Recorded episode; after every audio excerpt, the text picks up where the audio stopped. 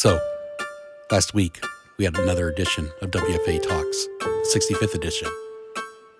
But we were missing something. Greg Collard, will you accept a collect co- phone call from? Lisa Worf. No. She wasn't on the show. We missed her. It was my mistake. So this week, she's back. Hello, Lisa. Hello, Greg.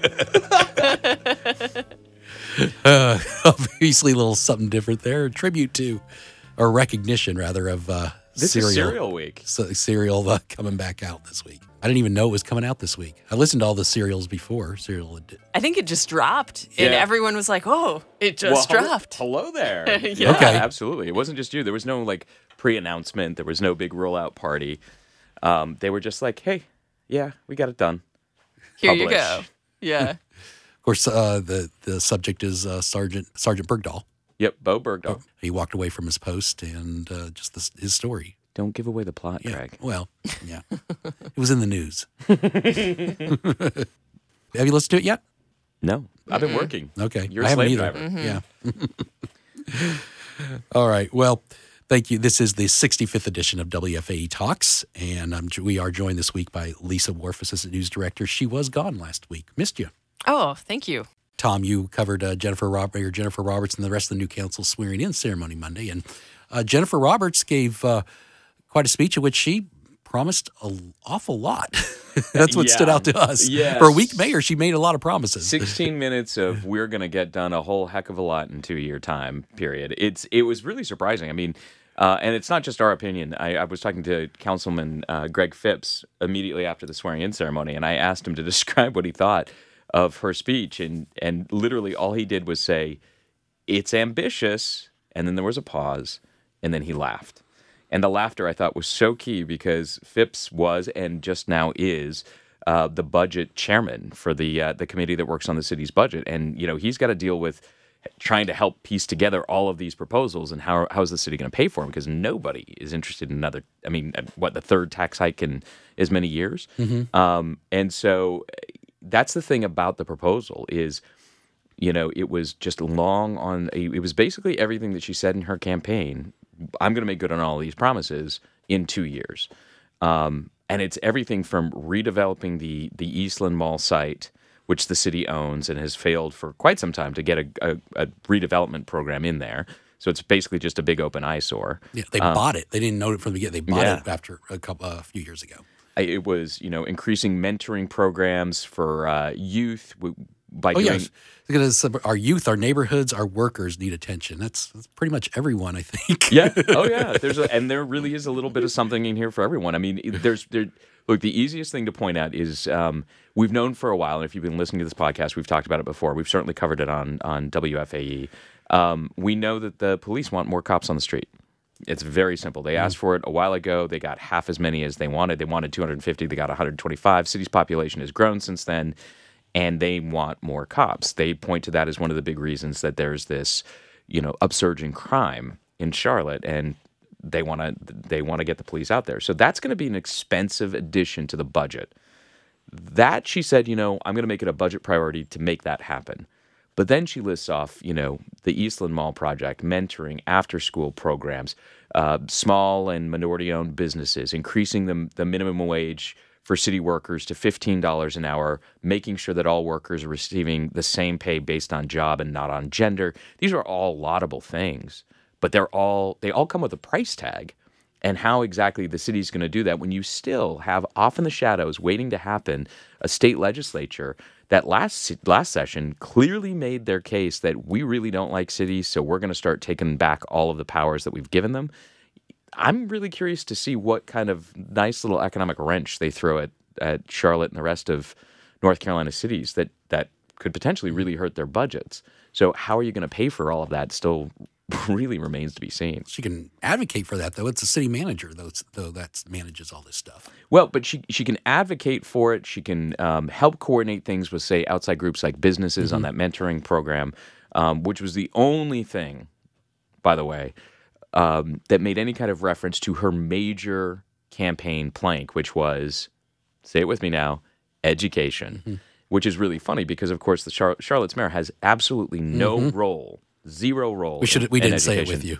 I'm but sorry. but you know That's okay. But you know this the CMS school board. I'm sure here's here's that and it's like you know this is kind of what we're hoping. They, you know they talk a lot about getting the city and county involved as they're trying to redraw boundary lines for schools and stuff. And so um, you know there is the thought that okay with schools you can with with the city and schools, you know, the, the city does housing policy, and maybe that can play into, um, you know, some of our goals and things like that. But it, it doesn't sound like she went down that route. That it was uh, the uh, the after school route that she was talking about No, but specifically, I- which I'm sure school folks are are happy about. You know, if, if city wants city wants to help out, sure they'll they'll take it. Absolutely, and, I mean, you bring up really an interesting point, which no, she did not mention it in her speech. It was one of the few things that she did not mention directly in her speech. But clearly, I would say she's made it clear the door is open. But I, I have to mm-hmm. respond with a question back to you. Why do you think it is that the the school board or the county or whoever do you think they didn't have? Do, did they think they didn't have an active participant or partner with any of the prior Charlotte mayors? Um, Certainly did with Anthony Foxx. Well, then although I'm trying to think with him, he there's the security guard thing where the city had helped fund security guards and then they said, "Okay, we've we've had enough." And I think that might have been under Foxx, I'm not sure, or But he did something. He actually arranged for city money to go towards CMS, though, right? Or, or help. I thought um, I'm, I'm going by memory, but I thought he played some role in. he may have but probably but probably not much. Mm-hmm. I, I you know, really, you know, as Tom said, really the city does not participate Right. in, in education for the most part. But you, but your question is Well, if they're dying for this, I'm just surprised they didn't move on it sooner with whoever happened to occupy the corner office yeah, with the mayor's placard. Yeah, it's it's certainly you know with the security guard stuff, it kind of floated up then, but now it's floating up because of all the student assignment stuff, and they're saying, okay, if you want to break up all these clusters of poverty, you really need to get the city on board with housing policy because you know people live where they live. Um, policy guides that. Uh, so that's why I think it's really floated up now. But you know, yeah, That makes pa- sense. Yeah, I don't think they've gotten a whole lot of response from from uh, most of the the city and, and county commissioners. So I'd be curious. I don't know how much they've talked to Jennifer Roberts about it.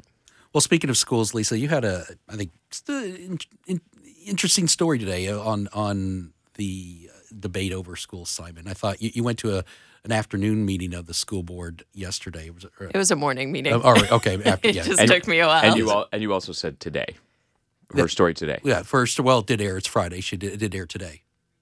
Okay, So- that- that's- Friday, yeah, right. You can say Friday. So uh, yeah, on Friday. So as of word rec- as of this recording, it's today. Fair enough. they're debating these nuanced issues of uh, like these foundational policies that they're going to agree on before they actually get into student assignment. And one of them is this concept of do no harm. That was just, a, I think, you had some uh, uh, just an interesting glimpse glimpse into this conversation. Talk about that a little bit. Yeah, I mean, what they're calling these uh, principles that guide this process, the ideas, the the guiding principles, and it's been several months that they've been talking about this. And and yesterday, uh, Thursday at the board meeting, um, one board member said it, it feels like people are watching paint dry. The the amount of time it's taken to discuss these things, and they're still far from even figuring out I got to ask you: Is that is it is it like watching paint dry, covering it too at times? At, at times, at times it is. Okay. There's there's surges every once in a while, but yes, yes, And yes. you, you you spotted a surge yesterday. Yeah, So, yeah. talk- well, you know, it was an interesting discussion because they've long said, um, you know, we want to break up clusters of poverty, and pr- pretty much everyone on on the board agrees with that. They may not agree about how you do that, to what extent you do that, um, but then it came up yesterday the idea of doing that. But as Eric Davis said, you know, the second goal of uh, doing no harm, basically uh, not interfering with uh, schools that are doing well. Um, so the you know people kind of nodded with that, and and then Tom Tate, who is the uh, chair of the policy committee, said, "Yeah, I don't agree with that. I don't know how you can." How you can do that? I mean, for example, like more than half of CMS students live in poverty, and there's, you know, uh, forty percent of CMS schools have. I'm sorry, these are a lot of percentages. Have um, you know more than seventy five percent of their students um, on free and reduced lunch uh, as a two years ago. Those are the numbers. But anyway, that's a longer story. So, um, you know, how do you do this without impacting all the other, a bunch of other schools in the district? Some people are going to be upset. yeah, and, and and that's what he said. You know, um, people are going to feel like maybe they're losing something if, uh, for example, a, a student is has to send their um, a parent has to send their student to a school that's um, you know lower test scores, uh, more you know kids in poverty, um, maybe further away from their home. So, you know, I how do you do that? And so that was an interesting. It was an interesting discussion um, and you know still it'll be intriguing to see how all this plays out but yes it's uh, looking like maybe we'll have the guiding principles in march and then you have the whole actually how do you do that So- taking and- place and after So the that paint dries in March, and then you have to put on the whole new pa- new coat, and we have to watch that. there you go i like Yeah. that analogy carrying it through yeah And in tho- and in that scenario you just spoke of, though, where you might, if someone has to send their kid to a school that they don't want their kid to go to at lower scores or whatever, how much fear is there that that parent is going to send their kid elsewhere, uh, whether it's a charter school or a private school? Because with now there's just so many more options than there were. w- Exactly, and that's Years that's, ago. That's what the board is really keeping in mind. I mean, how do you um, not alienate parents who are pretty happy with their CMS education right now, um, and who could have the option very easily to send their kid to a charter school, send their kid to a private school, um, homeschool them. Um, so yeah, it's And I, the thing I really liked about your piece was actually listening to the discussion as it was happening, specifically that moment you were talking about with Tom Tate. I mean, I, it's so easy. It is Tom Tate, right? I think the name right. It is so easy for politicians, elected or otherwise, school board members included, to say, "Hey, we're going to improve everything, and we're not going to touch the stuff that works." You know, that that whole bit of that eh, that part didn't surprise me, but to him hear him come out and basically say, you can't do that. It's not possible. I mean, it's like this this moment of reality that mm-hmm. you really need to wrap your brain around because if it was that easy that you could fix all the broken schools and leave all those schools that are working well alone, then it would have been done.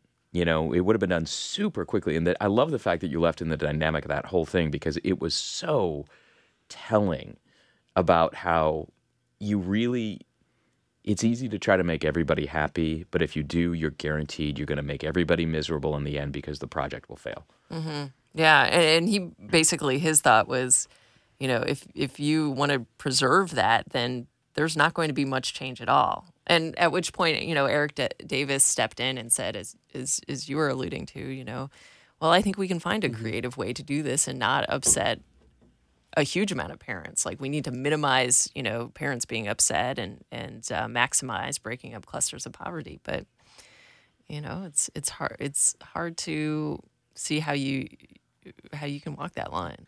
I'll encourage you to go on our website and listen to that exchange that Lisa had in her story. And of course, one of the things that's come up this week, uh, of course, there's been a lot of uh, rhetoric concerning Muslims, especially in the last couple weeks with uh, the San Bernardino shootings, and then also with uh, what Donald Trump has said this week about this uh, ban on Muslims. Um, you're you're working on an interesting story. Just looking at the Muslim community in Charlotte.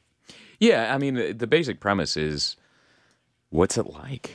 What's life now? I mean, you know, uh, as soon as we're done taping this, and again, it's on Friday, I'm going to um, head over to one of the mosques in, in Charlotte, and I guarantee you I will hear, because you always do, I will hear one of probably the most divisive phrases that you could hear in America today, which is Allah Akbar as it comes out over the, the prayer speakers. And I think a lot of Americans, it's, it's- you almost break down into one of three categories. You hear that and you're fearful. You hear that and you're sympathetic, or you hear that and you're trying to decide if you fit into one of the other two categories. It's that device of a phrase, and it's it's amazing to me because it means simply God is great. If you if you heard God is great at a number of churches in Charlotte, you would either hear you know amens going along with it, or people would clap, or you'd hear, you know, mm-hmm, you know, you'd hear all these kinds of comforting things like "we agree," but yet because it's in Arabic, it changes everything. And I, I it's interesting to me too because um, look, the vast majority, the vast majority of Muslims in America are no different than the vast majority of Christians in America or Catholics in America. It's all, you know, both groups have had extremists in recent weeks who have uh, done some terrible, terrible, violent acts.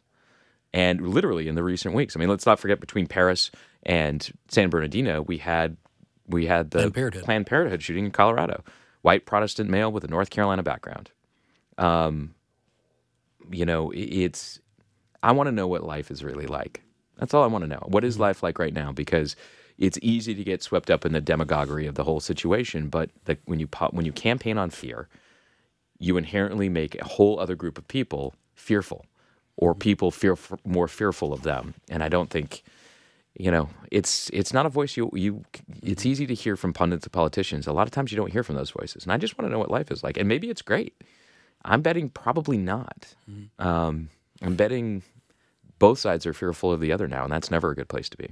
We'll look forward to that story that'll air uh, air next week. And you also plan on tr- you're trying to get a uh, go to a, a watch party with Trump supporters when they- Absolutely. they watch the, The debate. Tuesday night. Yeah, absolutely. Because here's the thing. I mean, we can talk about Donald Trump and you can agree with him or disagree with him, but I think finally everybody has finally come to terms with he is a legitimate political candidate and he has supporters that absolutely believe in him.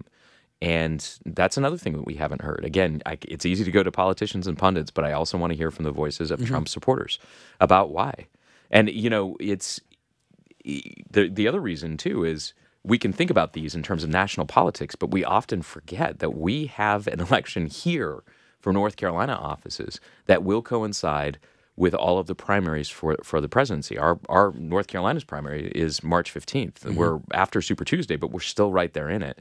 And um, you know, so Trump's Trump supporters will be able to play a huge role in multiple offices. Um, you know, I'm uh, candidates right now are trying to figure out, especially Republican candidates, wh- where do they fall? What's the Trump quotient? You know, how do they walk that line? Do they go? Do they support? Do they not? What their personal beliefs are, and also what's good for their campaigns. And I think uh, I think it's going to be fascinating to watch as this as this goes forward because everybody who kept saying Donald Trump and his supporters will come to their senses and everything will be worked out. They've been saying that for months now, and honestly, the only thing that have changed are the poll numbers, and they're going one direction, and that's out. All right. Well, guys, I think we've uh, wrapped up another uh, another edition of WFA Talks. I know you've got to go, and you've got to you got to go to to prayers to Friday prayers. Mm-hmm. Yep, Uh, go do which, my story. which uh, which mosque are you going to? The Muslim America Center. The Muslim American Center. Yep, All right. it's on it's on uh, Shamrock Road. Okay. So there you go, right next to a Catholic school. If only everybody could get along as well as children. um, but does this mean now that you're playing the music, I can also go listen to podcasts because I've or to uh, Serial because I've been waiting. I really have been waiting. Yeah, I'm, de- I'm debating whether to to uh, listen to this week's or just wait a couple weeks so that I can listen to three or four at once. Get your binge on. Yeah, yeah. All right, guys. Thanks. Thanks.